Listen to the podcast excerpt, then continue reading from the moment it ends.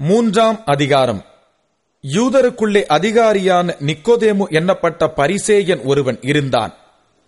அவன் ராக்காலத்திலே இயேசுவினிடத்தில் வந்து ரபி நீர் தேவனிடத்திலிருந்து வந்த போதகர் என்று அறிந்திருக்கிறோம். ஏனெனில் ஒருவனும் தன்னுடனே தேவன் இராவிட்டால் நீர் செய்கிற இப்படிப்பட்ட அற்புதங்களை செய்ய மாட்டான் என்றான். இயேசு அவனுக்கு பிரதியுத்தரமாக ஒருவன் மறுபடியும் பிறவாவிட்டால் தேவனுடைய ராஜ்யத்தை காணமாட்டான் என்று மெய்யாகவே மெய்யாகவே உனக்குச் சொல்லுகிறேன் என்றார். அதற்கு நிக்கோதேமு ஒரு மனுஷன் முதிர்வயதாய் இருக்கையில் எப்படி பிறப்பான்? அவன் தன் தாயின் கர்ப்பத்தில் இரண்டாம் தரம் பிரவேசித்து பிறக்கக்கூடுமோ என்றான். இயேசு பிரதியுத்தரமாக ஒருவன் ஜலத்தினாலும் ஆவியினாலும் பிறவாவிட்டால் தேவனுடைய ராஜ்யத்தில் பிரவேசிக்க மாட்டான் என்று மெய்யாகவே மெய்யாகவே உனக்கு சொல்லுகிறேன். மாம்சத்தினால் பிறப்பது மாம்சமாயிருக்கும்.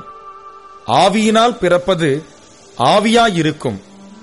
நீங்கள் மறுபடியும் பிறக்க வேண்டும் என்று நான் உனக்கு சொன்னதை குறித்து அதிசயப்பட வேண்டாம்.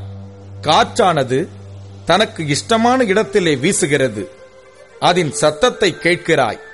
ஆகிலும் அது இன்ன இடத்திலிருந்து வருகிறதென்றும் இன்ன இடத்துக்கு போகிறதென்றும் உனக்கு தெரியாது.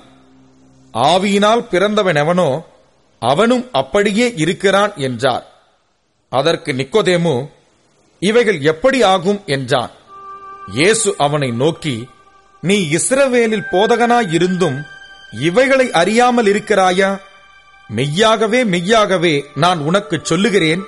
நாங்கள் அறிந்திருக்கிறதைச் சொல்லி நாங்கள் கண்டதைக் குறித்து சாட்சி கொடுக்கிறோம். நீங்களோ எங்கள் சாட்சியை ஏற்றுக்கொள்ளுகிறதில்லை. பூமி கடுத்த காரியங்களை நான் உங்களுக்குச் சொல்லியும் நீங்கள் விசுவாசிக்கவில்லையே? பரம காரியங்களை உங்களுக்கு சொல்வேனானால் எப்படி விசுவாசிப்பீர்கள்? பரலோகத்திலிருந்து இறங்கினவரும் பரலோகத்தில் இருக்கிறவருமான மனுஷகுமாரனே அல்லாமல் பரலோகத்துக்கு ஏறினவன் ஒருவனும் இல்லை சர்ப்பமானது மோசேயினால் வனாந்தரத்திலே உயர்த்தப்பட்டது போல மனுஷகுமாரனும் தன்னை விசுவாசிக்கிறவன் எவனோ அவன் கெட்டுப் போகாமல் நித்திய ஜீவனை அடையும் படிக்கு உயர்த்தப்பட வேண்டும். தேவன் தம்முடைய ஒரே பேரான குமாரனை விசுவாசிக்கிறவன் எவனோ அவன் கெட்டுப் போகாமல் நித்திய ஜீவனை அடையும் படிக்கு அவரை தந்தருளி இவ்வளவாய் உலகத்தில் அன்பு கூர்ந்தார். உலகத்தை ஆக்கினைக்குள்ளாக தீர்க்கும்படி தேவன் தம்முடைய குமாரனை உலகத்தில் அனுப்பாமல் அவராலே உலகம் ரட்சிக்கப்படுவதற்காகவே அவரை அனுப்பினார். அவரை விசுவாசிக்கிறவன் ஆக்கினைக்குள்ளாக தீர்க்கப்படான்.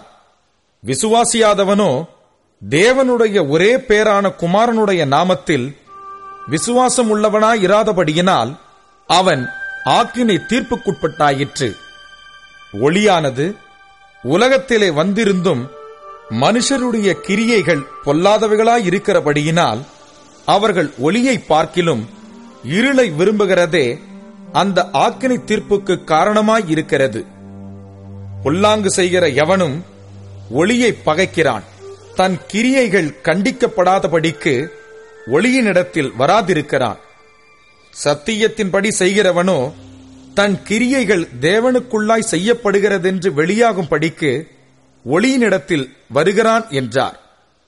இவைகளுக்கு பின்பு இயேசுவும் அவருடைய சீஷரும் யூதேயா தேசத்திற்கு வந்தார்கள்.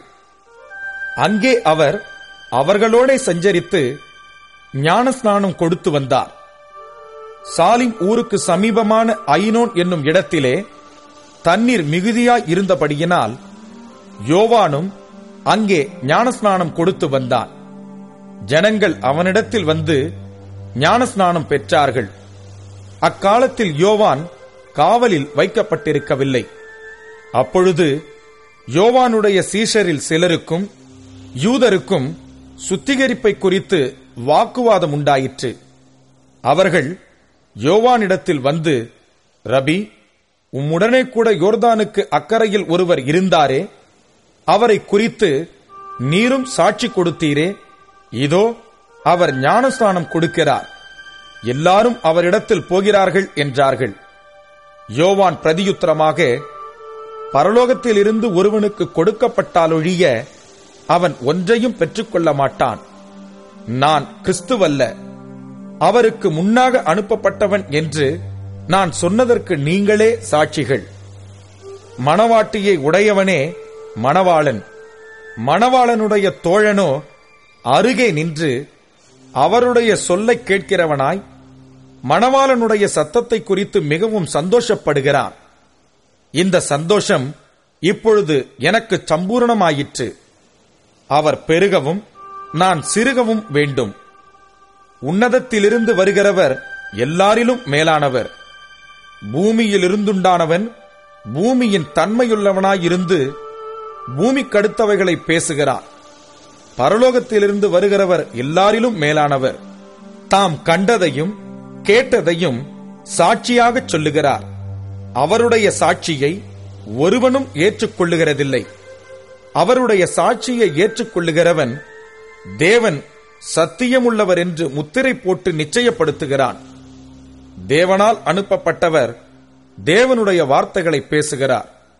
தேவன் அவருக்கு தமது ஆவியை அளவில்லாமல் கொடுத்திருக்கிறார். பிதாவானவர் குமாரனில் அன்பாயிருந்து எல்லாவற்றையும் அவர் கையில் ஒப்புக் கொடுத்திருக்கிறார். குமாரனிடத்தில் விசுவாசமாய் இருக்கிறவன் நித்திய ஜீவனை உடையவனாய் இருக்கிறான் குமாரனை விசுவாசியாதவனோ ஜீவனை காண்பதில்லை. தேவனுடைய கோபம் அவன் மேல் நிலைநிற்கும் என்றார்.